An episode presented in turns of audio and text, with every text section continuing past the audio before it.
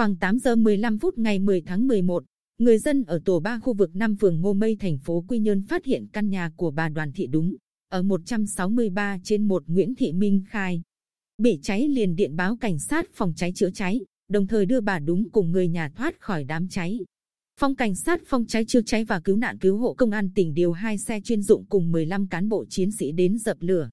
Do trời mưa to, căn nhà nhỏ nằm trong hẻm, khu vực xảy ra cháy nằm trên gác nhỏ nên việc tiếp cận hiện trường khá khó khăn. Sau khoảng 30 phút tích cực chữa cháy, ngọn lửa được khống chế, không để cháy lan sang những nhà dân bên cạnh. Vụ cháy khiến nhiều vật dụng trong nhà bị thiêu rụi. Cùng ngày, khoảng 9 giờ sáng, một đám cháy lớn bất ngờ bùng phát tại tầng 2 ngôi nhà số 44-46 đường Trần Phú ở thị trấn Diêu Trì huyện Tuy Phước.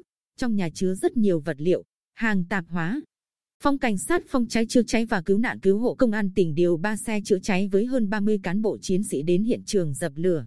Đến 11 giờ 30 phút cùng ngày, đám cháy đã được khống chế.